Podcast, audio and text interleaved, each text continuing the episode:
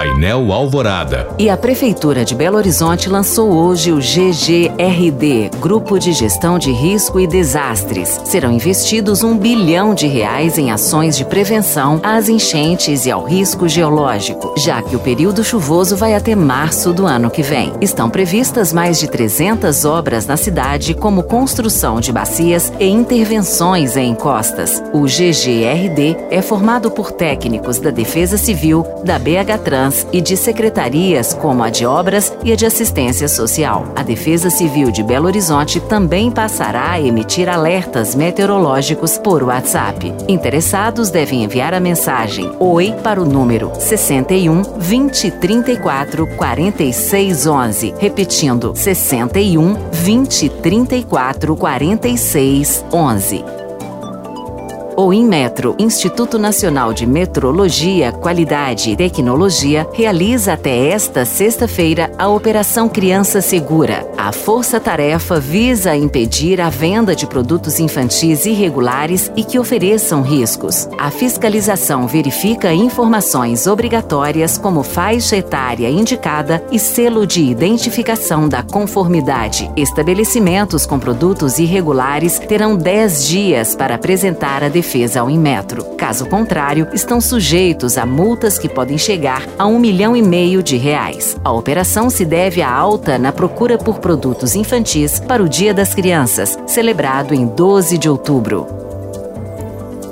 A Academia Sueca anunciou hoje os vencedores do Prêmio Nobel de Medicina 2023. A honraria foi entregue à bioquímica húngara Katalin Karikó e ao médico norte-americano Drew Weissman. A dupla de cientistas fez descobertas inovadoras sobre como o RNA mensageiro interage com o sistema imunitário. A pesquisa deles contribuiu para o desenvolvimento de vacinas contra a Covid-19. Além das medalhas de de ouro, os vencedores do Nobel de Medicina vão dividir um prêmio equivalente a cerca de 5 milhões de reais.